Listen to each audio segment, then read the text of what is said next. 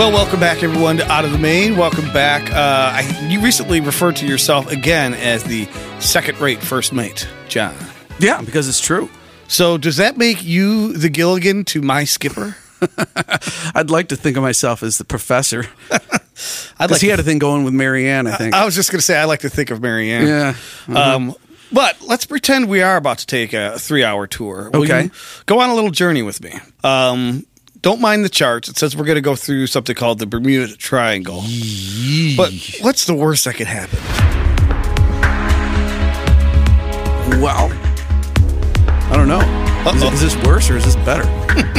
I don't know. Uh, I think the front end of this will be good. It's like it's kind of like one of those um, Doctor Who episodes or something, you know, where he flings all the dials and cranks the thing and all this stuff and opens the door and says, "We're in 14th century England," and it's like 14th century, but he's actually in Russia or something, or you know, they get the time right but the city wrong, or the city right but the time wrong, or whatever it is. Seems like we're in the right time zone, and it seems like we're on the right coast, but we're not in the right city. Well, yeah, and we're even in the right era, Yeah. but we are not in LA anymore. No, this looks a lot like San Francisco to me. So, what are we doing here? Uh, how did we get here, and where are we going from here? Second rate first mate. Well, we wanted to do an idea based on a perfect album side. And we've done albums from top to bottom, and there's probably something such thing as perfect albums, but we decided to look at a, a case where you have what might be considered a perfect album side. And so for this one, we've got um, probably not Journey's best album, But but that wasn't the question. but that wasn't the question. This might not even be their best album side, but we took this one. This is going to be the Frontiers album, 1983, and side one would be considered the quote perfect side. What's interesting that why why that one as opposed to say Infinity or Evolution or or even um, Escape that maybe you could say side one is perfect is that there's a story about why this album side one is great and side two is kind of wah wah for me. but there's a story behind that. So that's the reason why I wanted to do this one. Also, you posed this question on Facebook a long time ago, and it, it, the answers were more difficult to come by than originally thought because you asked, What is an example of a perfect album side? And you got a lot of perfect album responses. Someone who would say Steely Dan Aja, for example. What they meant the whole album, and you're looking for only a side. And I Yes. think that to me that precludes the perfect album. Like it's got to be for the side to stand out. Maybe this side two has to be maybe substandard. And I think that's the case here. But what's odd about it being substandard is that when they were putting the album together and doing the actual sequencing of songs, they cut two songs and replaced them with two other songs. Now, the two other songs that they put in were more harder, sort of progressive rock tunes. And the ones they took out would have been the more pop side of Journey. And what they took out were two songs that eventually became hits. And that would be Ask the Lonely. When you're feeling love's affair, you just ask the lonely. When you're lost in deep despair, you just ask the lonely. which was uh, used in the movie Two of a Kind, Yep. and Only the Young. Only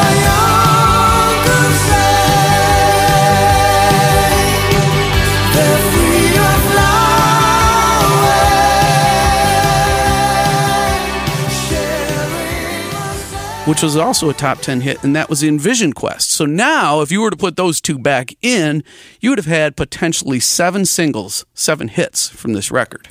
Yeah. That And we might be having a different conversation. be more be, might be more like Boston. Boston. Yeah. So this would have uh, what might be considered the classic lineup of Journey. There's some argument that that people like the um, the Gregg Rolie years. So it's kind of like Yes, where you debate which is considered the classic lineup, right? So this is Steve Perry, Neal Schon, Ross Valory on bass, Steve Smith on drums now, and Jonathan Cain, who, of course, he joined on the previous album, which was Escape. Um, same production team as Escape, also, which would be Mike Stone and Kevin Elson doing the studio work, Bob Ludwig doing the mastering, and Bob Ludwig just recently retired. Did you hear that? I did not hear that. So on side one, they were all released as singles. Uh, Chain Reaction at least had a MTV video, whether it was technically a single or not. It got a lot of rock radio airplay. Uh, so the album reached number two. Uh, would have four top 40 singles, which we're going to cover all four of those. And the album was six times platinum. Dang. Yeah. Would you say this was also perha- perhaps the beginning of the end? Because wasn't this is the last album before Perry went to do his solo album, or was there another one after this? I think I'd have to look. I'd have to look at the timeline. I think they did Raised on Radio before he did the solo album, but Raised on Radio was a much reduced lineup. You no longer had Ross Valory on bass, and you only had a token amount of Steve Smith on drums. So it was much more of a less of a band at that point. So I I actually had a note that it, to some it does show an inkling of the beginning of the decline. At, in some ways, there's certain techniques that they were working that we saw sort of improving in the band that sort of the more metamorphosis was complete at this point. I would mm-hmm. say that I will address this Neal Schon's playing style. Mm. It had evolved from being early on the more prog roots, bringing over what he was doing from Santana in those early albums, into much more of a blues guy on Infinity and Evolution. But now he's becoming what we might know as the definitive sort of anthem lyrical lead guitarist. So that metamorphosis is complete. Steve Perry's voice gradually gets more and more raspy. Uh, so we're at a point where his voice is probably now matured to its full rasp, and their approach to backup vocals early on. It was the more Queen style when they had um, Roy Thomas Baker producing them. They kind of used some of the same techniques that he was using for Queen, and it was more of the group singing. Now it's really mostly Perry doing. It sounds to me like he is taking over doing all or most of the backups at this point, and going forward, that would be the case. So those are the things that are trending, but they're getting further and further away from what might be their blues rock side. So, Or, or even their heyday, right? Would their heyday precede this in your mind? well, probably "Don't Stop Believing," "Open Arms." You know, the Escape album is probably their peak, Mm-hmm. at least commercially. I don't know if that's my favorite, but well, it- I was asking you more artistically because I remember Yeah. my recollection. So this is 83. I'm 13. So the MTV's becoming a thing. They have this video for Separate Ways, which we'll get into. I remember jamming out as a 13 year old to this new Journey sound. I thought that sounded different than what you had been playing on the record Mm-hmm. player previously. I distinctly remember you coming into the family room and you're like, "Oh, this new Journey's garbage. I don't like this stuff." And you didn't like the they're going towards the pa- power ballads, you know, faithful. There's two on this side alone. Yep. Send Her My Love and Faithfully, and you were becoming disenchanted. Now I'm sure that maybe evolved in hindsight over the years. Correct? Definitely. I still think my sweet spot for them is Infinity and Evolution. I can listen to those two albums over and over and over again. And I, I can see where they achieved their most polished, most refined sound on Escape. Yeah, this one still sounds at times like they're trying too hard to incorporate a rockier sound. It's a roomier sound around the drums. They're trying to do something that I don't think was always a perfect fit for them. Though you know the the success is great. It's kind of funny that uh, I have the Rolling Stone review. You know how I like to pull that, right? Oh yeah. right. Shit sandwich. Yes. Well, the Village Voice, which is a very pompous mag, also gave it a D plus. Ooh. They felt the need to put the plus on there. Come on now. All right. Uh, Rolling Stone though gave it only two stars, and it and you can kind of That's about a D plus. I know. You can kind of read the grease coming through these words. Frontiers takes care to maintain an equally high level of musicianship, but those interested in that aspect of the band's music will learn little beyond how smart guys play heavy metal. Despite the band's musical ingenuity and undeniable chops, the aesthetic at work here never goes any farther afield than basic stomp and crunch. There are some interesting touches, such as the clever modal harmony in Chain Reaction and the zippy power guitar figure behind Edge of the Blade.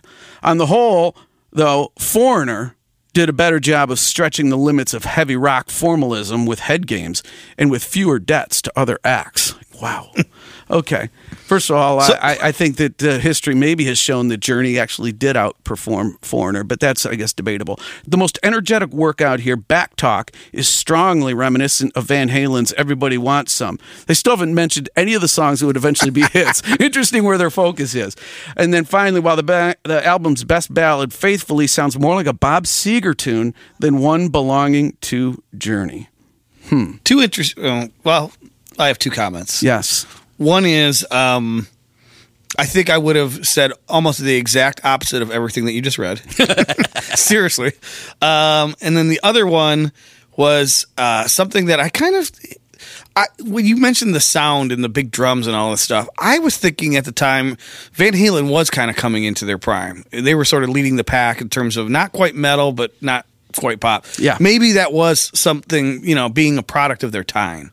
One thing you the comparison when you listen to Van Halen, you can hear Alex Van Halen is hitting the drums hard. Oh, yeah.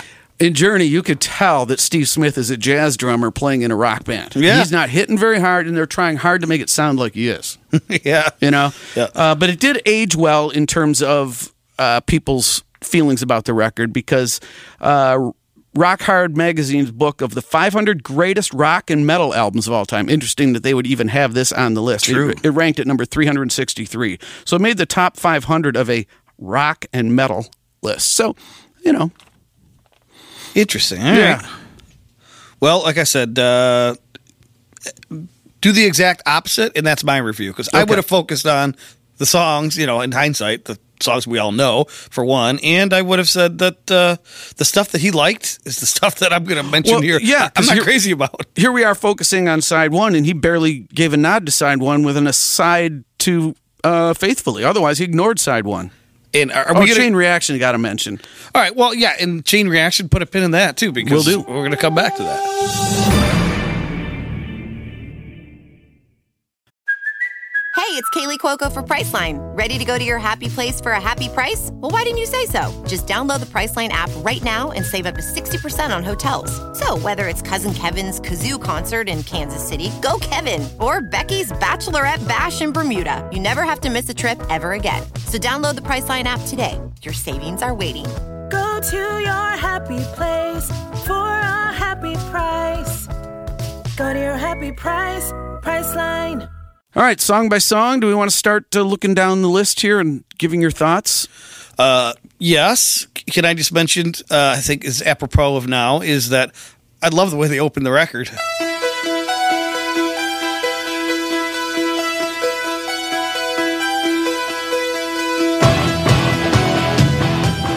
Yeah, yeah, yeah. You know that is this the first song that you would say that the that is identifiable by a synth sound from Journey? Would From this, this would probably be the first one that where the synth is the big recognizable feature, right? Yep.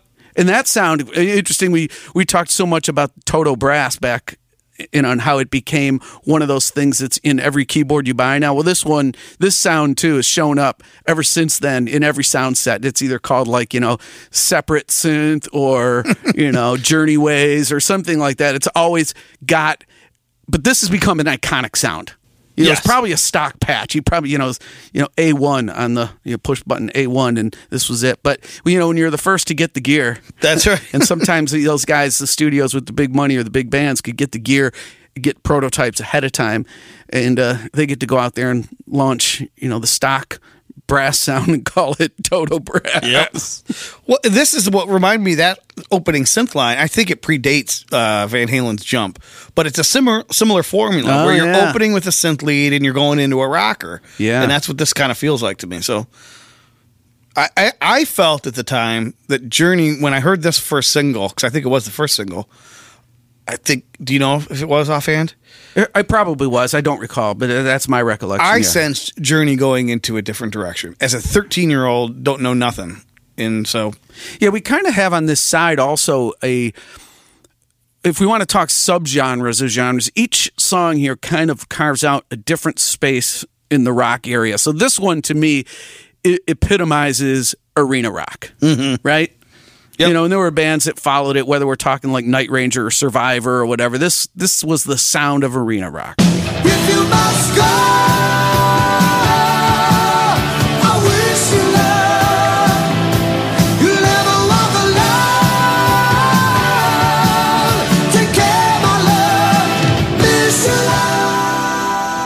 Love that the song's having a resurgence with Stranger Things. By the way, Oh yeah, their Yeah. treatment of it was cool. If you watch the scene in which this song is depicted, it's it sets yeah. a tone. It's Yeah, killer. yeah, yeah. Uh, jumping ahead to um, one of the things that I mentioned earlier, that Neal Schon has now taken on a different place in the band, or stylistically, he's he's doing something different. It really started on the Escape album, but it really comes to perfection on this album, as I alluded to, and that is these huge legato, recognizable, very hooky, strong leads. When it becomes time for the guitar solo, instead of him wailing a solo, he is now making the conscious effort of writing a melody. It's a new melody, it's a strong hook.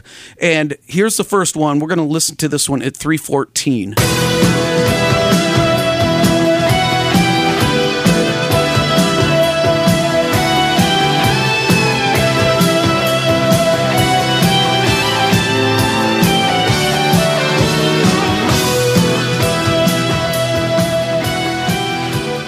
And I had the pleasure of going to one Journey concert.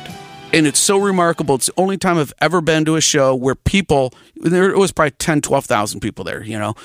Everybody sings the guitar leads. So it gets to that point, and you got 12,000 people. The whole crowd. It's unbelievable. It's so different. Yep. And you don't get a lot of that in yacht rock. Hey, this is a yacht rock podcast. Might as well talk about that for a second. Yeah. I, I'm sure you're gonna either you will or somebody will think of exceptions, and there are probably many. But usually it's the more of a jazz convention where it's like, all right, it's time for you to take a lead solo, improv as you like, Yeah. and you just show off some of your chops. Sure, be melodic, and Lukather's great at that too. Yeah. But for the most part, you don't see a lot of these type of solos in the yacht rock genre. No, you really don't. And there's nothing that makes a song successful better than having good hooks in it. And if you can add a second hook, big hook Yeah. that everybody knows to a song, you're really you really got it going on. Now, I, I can understand the impulse to want to wail, but it's interesting that he's now decided that this is going to be a new approach. Well, he does just that though. He after doing a couple, He does, yeah. Then he gets to get his licks in. Yep, yep. Uh, the only other thing I wanted to mention on this one is we said that Steve Smith is a jazz drummer, and they they actually use this convention again on some of the later albums, so it kind of is a little disappointing. But this is the first time they do it with these big chords that ring out, and Steve Smith gets to do his fills licks Oh, in yeah. between. So we're going to hit a little bit of that and give hi Gadd or give Steve Smith his sort of akin to Gadd's Aja.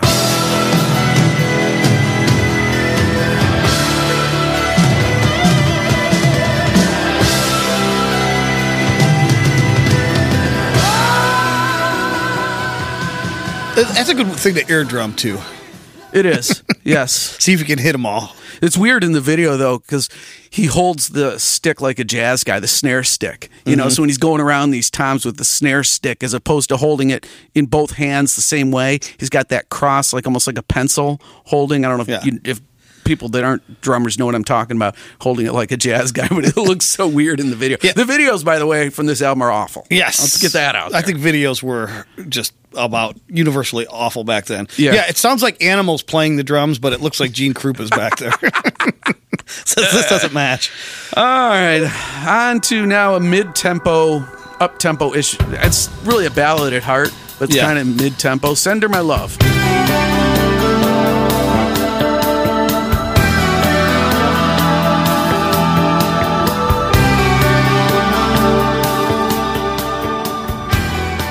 Well, this is another song that we'll get to where it's loaded with internal hooks. But the thing that caught my attention in my ears, and maybe you can uh, tell me what you think. It sounds like the bass is doing like harmonics in there.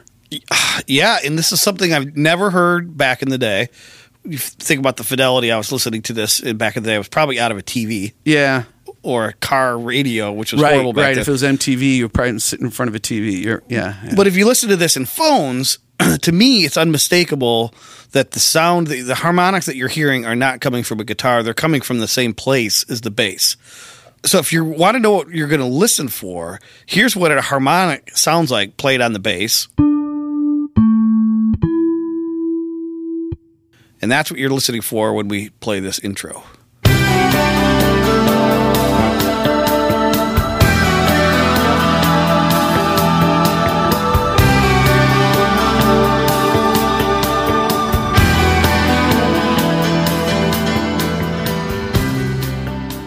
And it continues under the verse too. It becomes a figure that is part of the establishment of the whole underbelly of the verses. Very clever.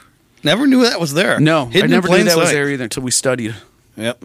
Also in the verse, there's that what becomes one of those internal hooks that instead of just voicing out chords, blocking out chords on piano or blocking out raking chords on your guitar or strumming, they've got this do do do do do do do do do do line that establishes the harmony, but really you're not hearing them voice chords. So let's hear that one more time and notice how that is what's carrying the whole verse.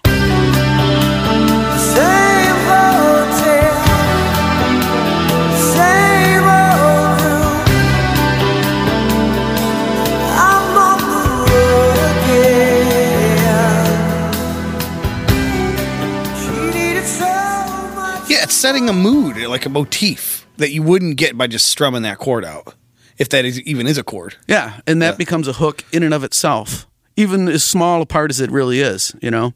And he does. Schon does so much with that one main guitar part. Go back and listen to the song in headphones now. That the the the one guitar part that he's laying down does that part. It rakes out chords in other places. It adds little fills. It's like one part that is doing the work of three. Really. If it weren't for the fact that we got here through the Bermuda Triangle, I'd say we should be uh, trapped in isolation on this tune. Mm, boy, I wish we could. That would be cool. Maybe your friend Russell Remix could figure Yeah. it out. Um, and then again, another one of those singable melodic guitar lines that everybody knows that you know it's um, it starts kind of understated, but it almost sounds like let's let's play this at two thirty nine. Get that verse lick in your head, what it does, the do do do do do, and tell me if this melody now he's playing on the lead doesn't sound like he took that melody and flipped it upside down. Same notes, but played in the opposite direction.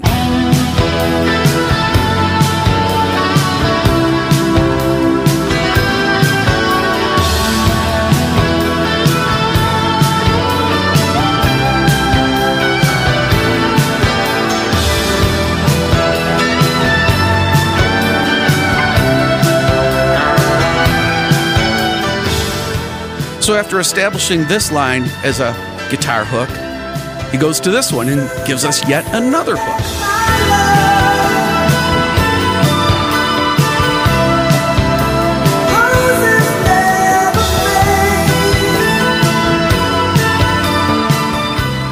And I bet at the live show, everybody's singing all of them. All of them.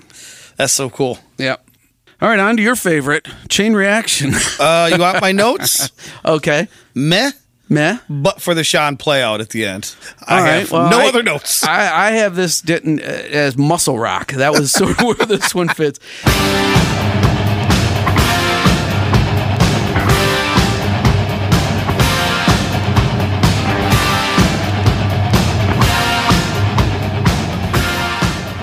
This is like the last time that somebody else gets to sing any lead vocal for the band other than Perry. Um, Schon kind of trades with him on the verse, and it's it's not that good. I'm sorry, but uh, let's. Uh, the video is kind of in your face too, so let's go to the Schon play out and uh, be done with it.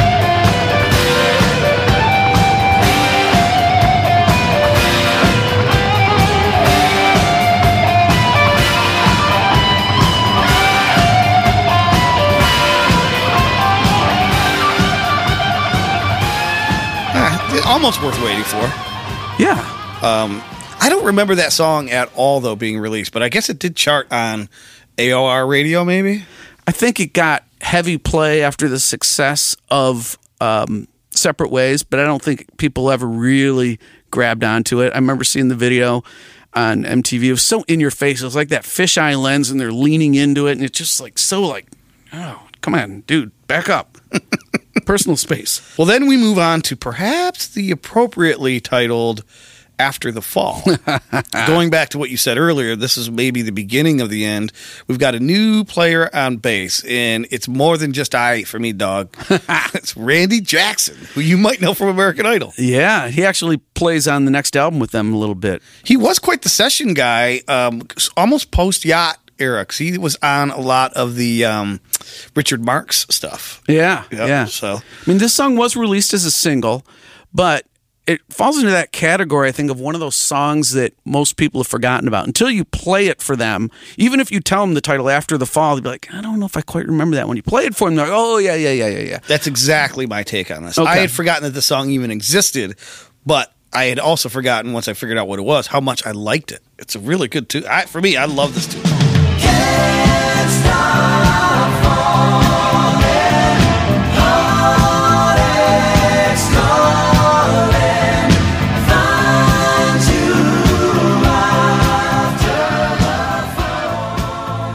And this has another one of those great Schon melodic guitar solos, and then he gets to riff out over a kind of an interesting chord change for the fade. Let's check it.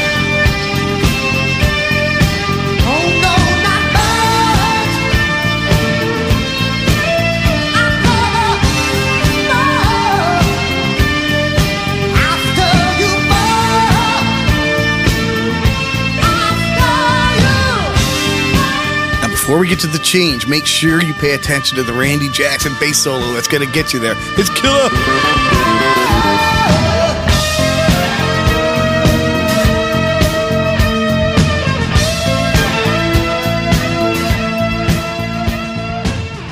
Yeah, sets up the, the I don't know if it's chord change, key change, whatever. They go to a new mode there, and that, that's a cool setup. That's the sound you're going to get out of the next album, by the way. There's more of that ambitious bass playing that, like, Randy Jackson will take more chances like that. Not that Yeah. the other guy's not good. Like, I like him, especially love his nasal tone sometimes. Yeah. But, um, yeah, it's just it's just a different style that Even song structure wise, not mix wise, this one wouldn't fit on Raised on Radio, but song structure, writing Yeah. style, this could have fit on Raised on Radio. Agreed. Um, but that is a uh, it's not my buried treasure for today, but I think that would qualify as a buried treasure. Indeed. So now we move on. Last song on the side. Of course, hold this on, is the hold big on, ballad, hold on, right? hold on, hold on. I'm getting out my Zippo lighter. Hold Okay, on. all right. Uh, first, I'm going to light a smoke.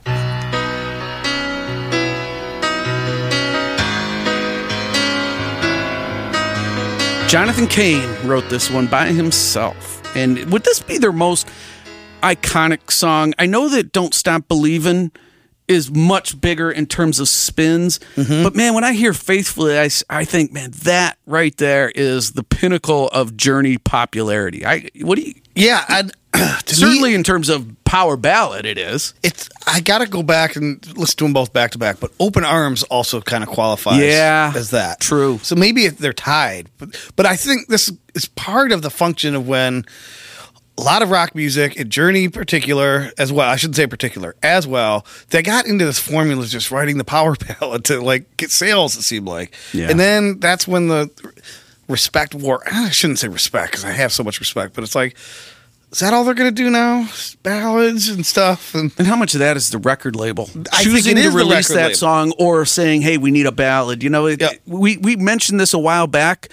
As the '80s went on, everybody had to have a ballad. Didn't matter if you were a hair metal band. Yeah, and so it sounds like I'm taking it out on Journey. I just feel like this is the beginning of a trend that is about to become so nauseating that and maybe this is why. Maybe Yeah. this song, Yeah. or that "Open Arms" as you mentioned, is why. Could be. because they said here they put a flag in the ground and said, "Here's something." even yeah, and then even all the metal acts, you know, they have a record with eight rockers on it and three ballads. All you ever heard on the radio were the three ballads. Yeah. Um, and we're getting now to why you have this to blame for grunge because somebody said, "I am so sick of this Yeah. sugar in this saccharin. Let's rock." Anyways, Yeah, even this concept of uh, songwriting from the the uh, the artist writing about being on the road and missing his woman back home got to be so stereotyped and cliche. But let's not lose sight of the fact that this is was still a great song. Always. In a vacuum. If you ignore everything we just said, I love the tune. And definitive lead guitar stylings from Schon on this, and the big soaring melodic tone, the melodies. I mean,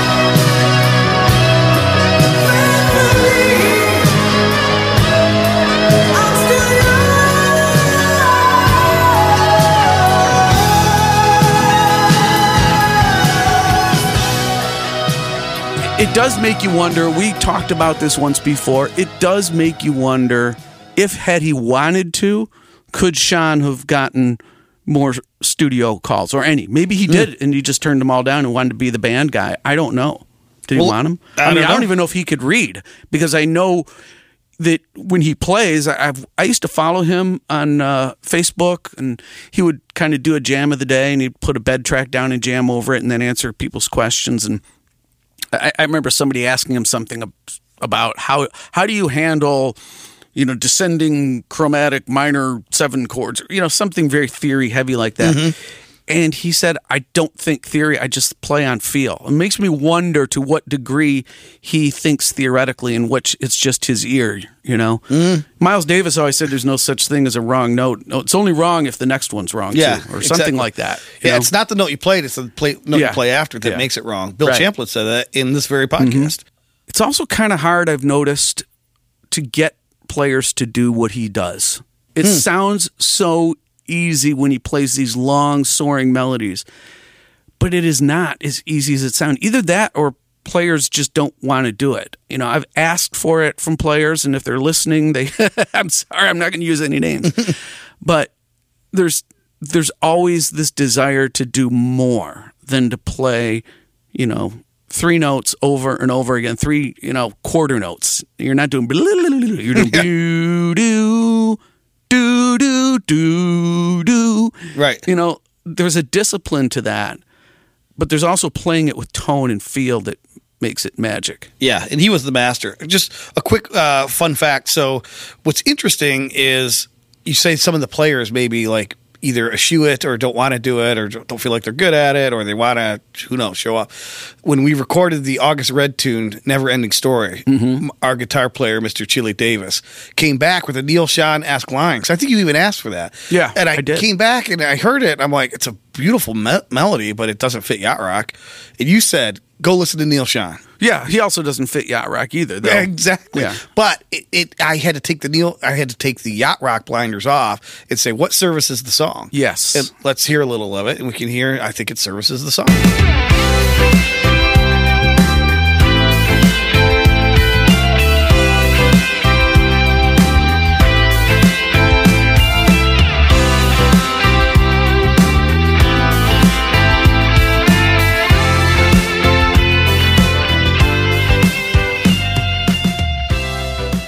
And that's a melody that he comes back to during the playout. So it's uh, it, it is a, a, a difficult art for a lot of guitar players, but Schon was the master, I think. Yeah, I think it's just understanding that that's what it's called for. So Well, that is the perfect side, as we see it is. Other than chain reaction, I suppose the the caveat being is that chain reaction did get airplay, did receive MTV airplay, so that's why it's included. It's that all five songs had presence on radio or uh, you know singles charts or MTV. So Is there anything you want to say about the flip side at all? We're not going to cover it, but uh, there's not a whole lot there's for me to love on. there, but in general, it's not for me. And you'd tell you if they had put those other two songs on, there might be a different story. But Yeah. it's clear that they were trying to frame themselves as something else, maybe salvage some of their earlier cred or something by taking those two pop songs off and putting on what's it, uh, Back Talk and Edge of the Blade. I forget what the two were that were. Was it Troubled Child?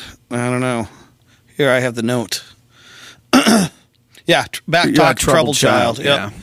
Uh, yes. So I'll just real quick notes. Schon shreds on Edge of the Blade, pun intended. I said Troubled Child does have its moments. Back talk is not good.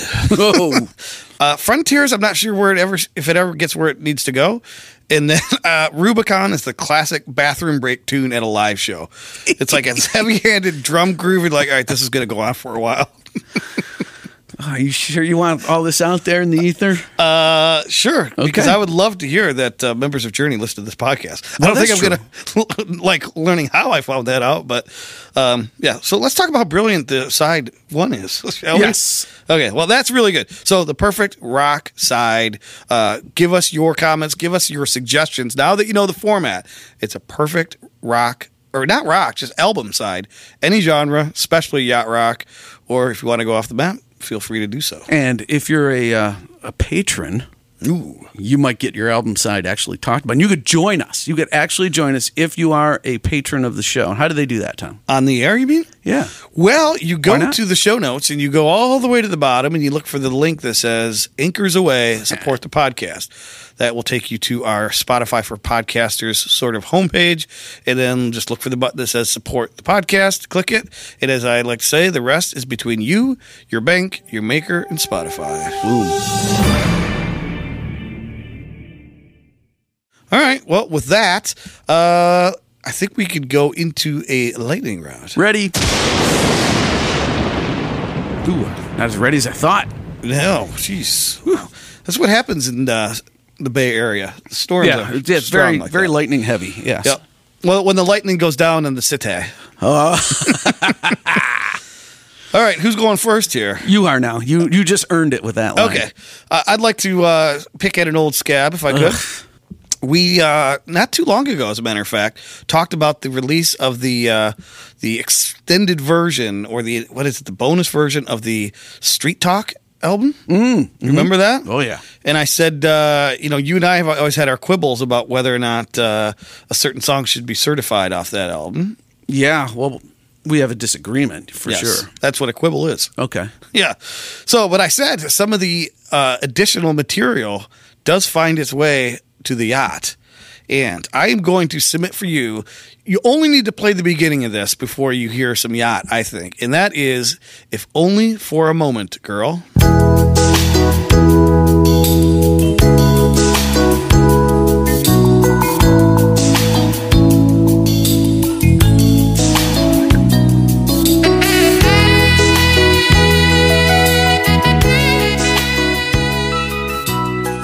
That a DX7, you think? Indeed. playing that. Uh, definitely is. Something uh, five over one, back Yeah, and forth. some of that. You've got a little uh, sax solo.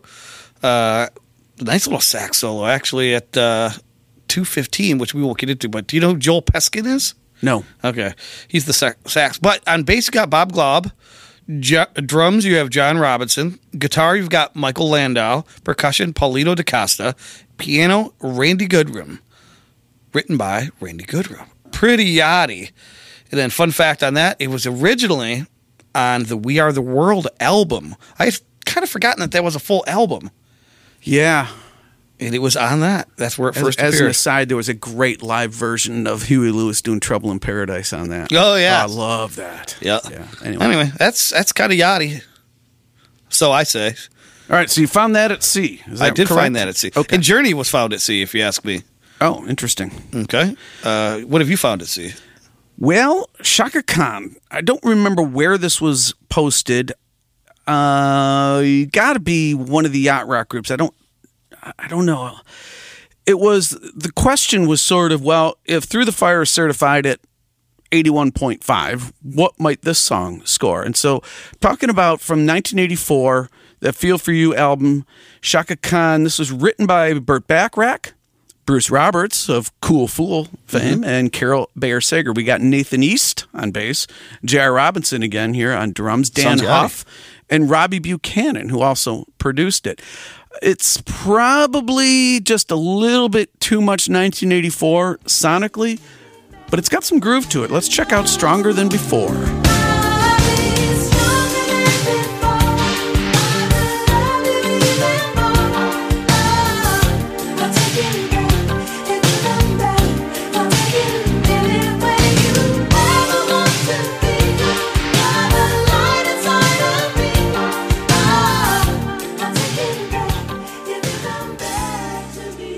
Yeah.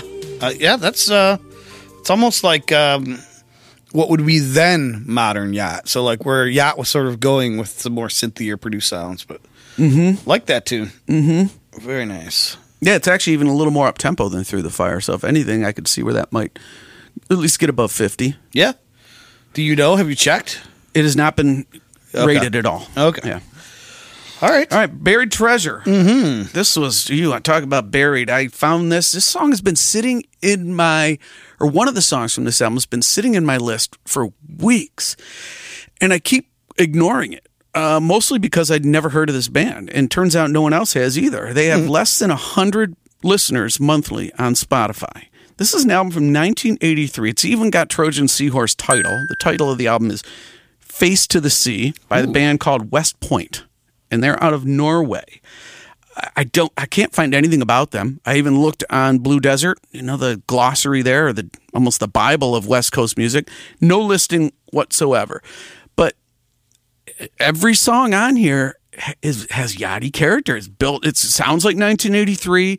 You've got Rhodes on every song. You've got uh, Toto Brass on it, but to me it sounds more like a Prophet Five. But uh, palm mute guitars, great bass work. I mean, it it's all right there. So I guess I'm going to encourage everybody go check out this album. I'd love to see us get over 200 listeners to them monthly at least. But for now, we're going to feature the uh, bass solo.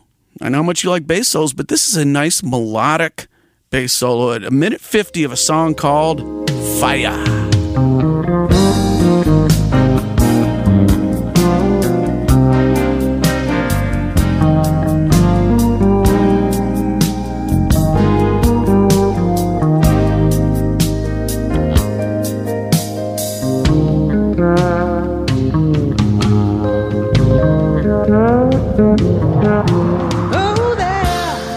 What's interesting about that bass solo? It's a fretless bass solo Yes. for one, but he's playing over the root bass part is still in there. Yeah, so it's an overdub. Yes. And it, you don't hear that kind of melodic bass solos ever. No. Much less in a, you know, mid-tempo yachty tune like this. Yeah.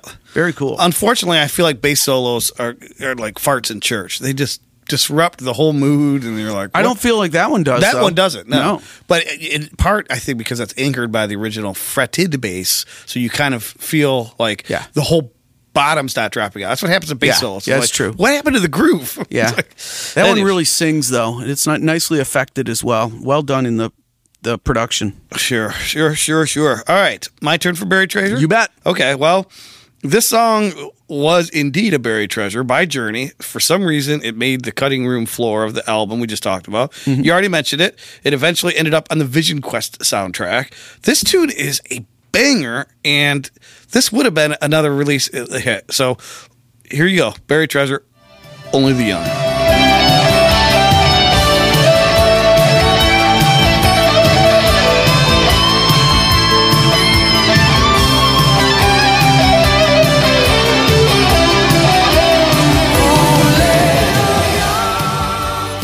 How do you cut that one? Man, that's. I I bet you it's in every um, concert set list though. There, Yeah. There's no way that they don't play that one. Yeah, most how- nights at I least. should say, how do you bury that treasure? yeah, indeed. All right, uh, All right, off brings- the map. All right, off the map. I'm going back to Street Talk. Well, good. All right. There is uh, the tune. This was on the original Street Talk, and that is a song called "She's Mine." Mm. So I'm granted this is off the map, so I'm not, you know, making the the uh, Yeah. presumption that it should even be Four seasons in, we get it by now. Okay, Yes, I don't know. uh, so it's it peaked at 21 this tune, but it, uh, so I said she's mine. I want you to pay particular attention to the sexy saxophone at 150, played by Steve Douglas from the Wrecking Crew.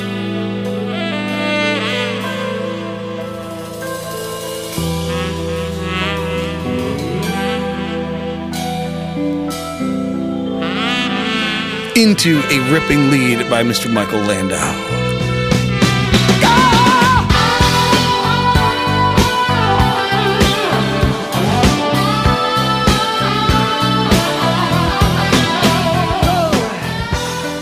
and then you'll have to come back and listen to the rest because there's some slap bass by Bob Glaub, all in one little thing. But here we go. one Let's get into what we can get into. That that album is so good because it feels like they put a band together to make the album. It wasn't, and it really kind of was. It was Yeah. the same guys on all the tunes, and it was like they put this band together to sort of give you the feeling of a band album a la a Journey, as opposed to a solo album with different people on different songs, with the exception of Foolish Heart, which is why that one kind of stands out on this album to me Yeah, too. it is kind of a yachty approach to putting together an album, though, sort of. But um, didn't you say that this was originally intended to be another Journey album, and then it went in that direction. I don't know that to be fact. I think people have maybe presumed that, Okay. or some people have said that. I don't. I, I can't verify that, but uh, yeah, Okay, uh, what do you have for off the map? I'm going back to Chaka Khan album again because going through that album, I came across this only can be an off the map because it is so far off the map. Gary Wright is you know a comfy star from a la Dreamweaver, right? Oh yeah. Uh, but this is such a curious inclusion to have this on this album, and it is so oddly produced. But it's not as though they were burying it as filler. It's the third cut on the album. Yeah. and this is a very odd, odd cover of Gary Wright's "My Love Is Alive."